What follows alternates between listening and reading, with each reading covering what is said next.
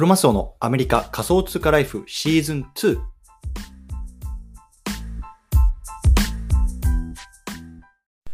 皆さんおはようございます。アメリカ西海岸在住のクロマスオです。今日は8月の4日木曜日の朝ですね。皆さんいかがお過ごしでしょうか？今日も早速聞くだけアメリカ仮想通貨ライフ始めていきたいと思います。よろしくお願いいたします。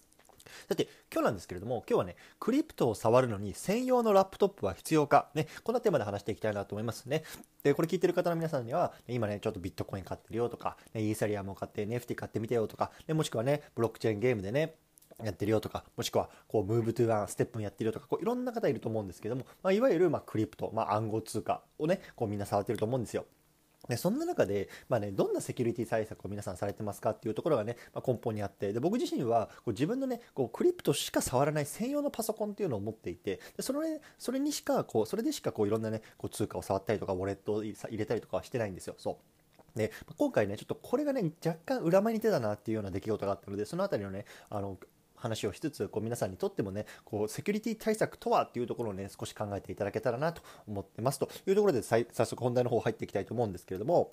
ね、皆さんね、セキュリティ対策どうしてますか？ね、こういろんな中にはね、こうハードウェアウォレット使ってますよとか、最近だとレッジャーとかテザーとかありますよね。これ僕も使ってます。うん。例えばね、なんだろうな、こうシードフレーズって言われるものをね、こうもう金属板に掘り込んで、たとえ家が火事になってもね、まあそれがね、燃えないようにね、こう取ってあるというような方、いろいろいると思うんですけれども、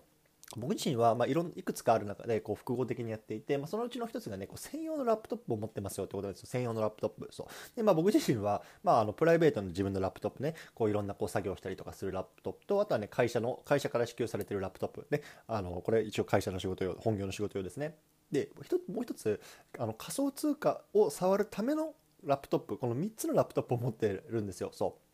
で今回ね、あのー、この話をしようと思ったのが実はね僕は昨日までこうメキシコの方にあの遊びに行って行ってたんですよね。そう。なのでメキシコの方にま4泊5日ぐらいかあの行ってて、まあ、昨日ちょうど帰ってきたんで帰ってきたんですけれどもその間に、まあ、あのこれ皆さんもすでにねニュース聞いてると思うんですけどもソラナっていうねチェーンで、まあ、大規模なハッキングがありましたっていう話なんですね。ソラナっていうチェーンで。でまあ、それだって、まあ、あのね、これ皆さん聞いてる中にはこうステップンとかやってる方いると思うんですけどもやっぱステップンやるためにあのその靴を買うためにねこうソロナのあの通貨が必要ですよねでその通貨を使って、まあ、靴を買うというようなところで多分ね皆さんほとんどねこのソロナチェーンってね、まあ、あの使ったことあるんじゃないかなと思うんですけども、僕もそのうちの1人なんですよね。でまあ、僕自身に関して言うと僕はねソラナチェーンで、えー、と触ってたのは、えーと、DeFi を触ってました。で DeFi を触ってて最近ねあのちょっと話したんですけどもあの損失をねロスカットしてあの出していたので、まあ、正直ねほとんどこのねファントムっていうソラナのウォレットにはあのもうお金が入ってなかったんですけれども、でねまあ、つまりとにかく、まあ、このソラナのチェーンが大規模なハッキングがありましたと、どんどんどんどんね、このソラナのチェーンを使っているユーザーのね、ウォレットからどんどんどんどん、ね、仮想通貨とか NFT とかっていうのはどんどんどんどん抜かれてると、ね、そんなで原因が分かりませんみたいなニュースが一昨日から出たんですよね。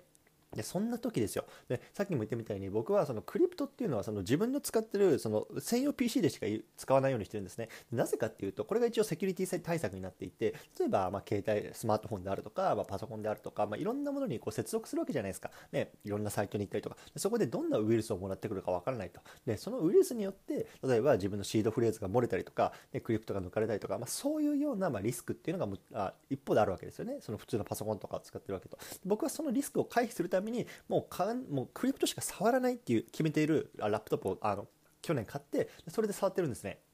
でこれはまあそういうねセキュリティ面ではま若干強固になる。一方でですよあの今回みたいな場合って僕全然やっぱり外に持ち出さないわけですよねそのラップトップっていうのは。でもちろん今回の場合もあのちょっとメキシコにプラッと旅するっていうところで、まあ、とりあえず会社のパソコンだけあればいいかなっていうことで会社のパソコン1台だけ持ってったんですね。なので、まあ、会社のパソコンでクリプト触るわけにもいかないしそもそもシードフレーズ持ってないしね自分自身で。自分自身で持ってないしでそういうこともあるのであのもう今回このメキシコでそのソロナがね大規模ハッキングされてるよってニュースを持った時に僕はもう何もできなかったんですよね。そう家に帰ってその専用 PC を開いてでそこでようやくパスワードとかを入れてであの触れるようになるっていうような状態だったんですよ。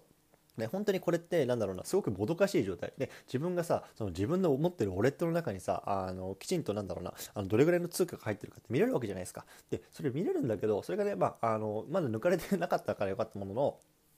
そのいつ抜かれるかわからないこうビクビクした状態で、ね、あの2日ぐらいこうさわらささまなんかメキシコにいなきゃいけなかったわけなんだよね。なのでこの辺りってすごくなんだろうなあの本当にセキュリティ対策とこう便利さとかなんだろうなモビリティモビリティっていうのかな,、まあ、なんかそのあのなんだろう簡単にこう引き出せたりとか、その便利、まあ、便利さだよね。あのセキュリティ対策と便利さっていうのは本当に表裏一体だなと思ったんですよね。でもちろんさ、スマートフォンにね、例えばファントムのウォレットを入れて、それでね、こう通貨のやり取りとかをしていればね、まあ、どこにでも持っていけて、かつね、こういうような時が、こういうな事態になった時に、まあ、すぐにね、こう資産を退避させるってことができるっていうようなね、便利さはある。一方でね、スマートフォンでね、いろんなものを見たりとか、いろんなね、アプリをダウンロードしたりとか、いろんなものに接続してるわけじゃないですか。でそこによって、やっぱりウイルスが入ってきたりとか、で、それによって、ね、あの、ハッキングされるリスクっていうのがまた高まると。で、でこの辺りのやっぱバランスっていうのが非常になんか重要だなって今回の旅の、今回のこの事件によって思わされたんですよね。そう。なので、本当にね、あの僕はやっぱり旅行が好きなので、結構あのいろんなところにこう旅することが多くて、でやっぱその時にね、その専用のラップトップとかって今までは全然持ってな持ってってなかったんですよね。なので、ただね、やっぱり今回じゃあ、まあ、あのソラナのファントムっていう、まあ、割とね、まあ、メジャーだけど、そんなに大きくないね、チェーンのウォレットがこういうようなことになりましたと。で、一方でじゃあこれからね、じゃあイーサリアムのメタマスクのイーサリアムチェーンが発見されましたとか、そんなんだったらさ、まあほとんどの方がそれメインで使ってるわけじゃないですか。僕もやっぱりさ、NFT とか買うのそこだし、やっぱりメインで使ってるわけですよ。だかそういった時に、まあ、そこにある資産とか NFT とかっていうのをね、もう何もできない状況っていうのはやっぱりすごく多分もどかしくなるなと思ったんですよね。なので、まあ、もちろんね、そのすごく大きなところっていうのは、まあ、僕はこのハードウェアウォレットの方に移してるんですけど、でもやっぱそれ以外の部分をね、こうどうしていくか、セキュリティ対策とその管理さ、かあの便利さっていうのをね、こうどうバランスを取っていくかっていうところをね、ちょっと考えなきゃいけないなっていうところをね、まあ、あの今回感じたので、このように皆さんと共有してみました。うん